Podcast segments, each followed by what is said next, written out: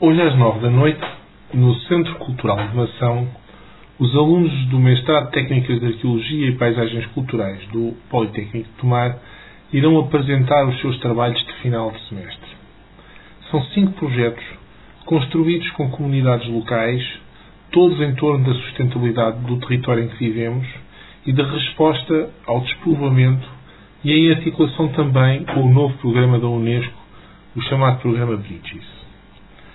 Em tempos de radicalização, em que a vida às vezes se torna difícil, é bom ver como jovens que atravessam o mundo se fazem portugueses no trabalho em comum que fazem com maçanicos, abrantinos, tomarenses e outros alto-ribatejanos. E como eles e elas também nos deixam a nós um pouco mais senegaleses, brasileiros, franceses, chineses, quer dizer, como todos nos tornamos um pouco mais humanos. E é também interessante ver como se encontram pontes entre os lugares de origem de onde eles vêm e estes lugares de chegada em Portugal. Nada de grandes monumentos, extraordinários acontecimentos ou personalidades impactantes. Aquilo que eles valorizam são portas, água, flores, sinos, objetos, sentimentos. E é com isto que constroem os seus lares sinolusos, francolusos, moldova-russos, quebecolusos, etc. Quando sacudimos o pó das tensões do cotidiano, na verdade é sempre nesses lugares de vida, que são simples mas fraternos, que encontramos e nos encontramos mais humanos. Com a ira, muitas vezes, com que Jesus expulsou os vendilhões do templo, mas sobretudo com o amor com que Maria Madalena o consolou. Nos últimos dias tenho estado em algumas destas aldeias onde os alunos trabalharam, conversando com os moradores.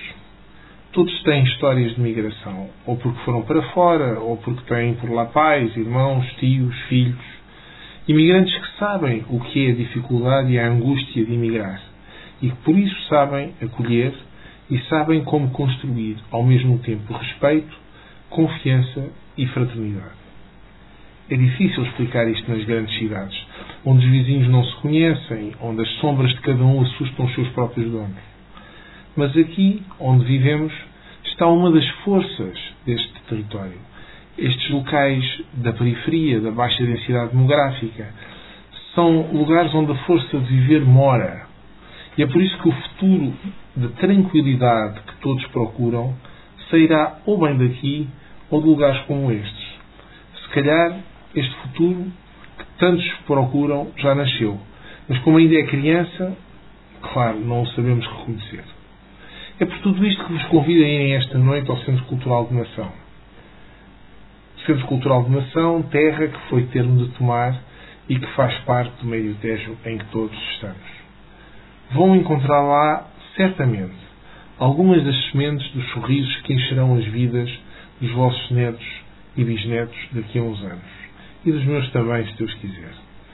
Como escreveu Fernando Pessoa, às vezes entre a tormenta, quando já umedeceu, raia uma nesga no céu com que a alma se alimenta.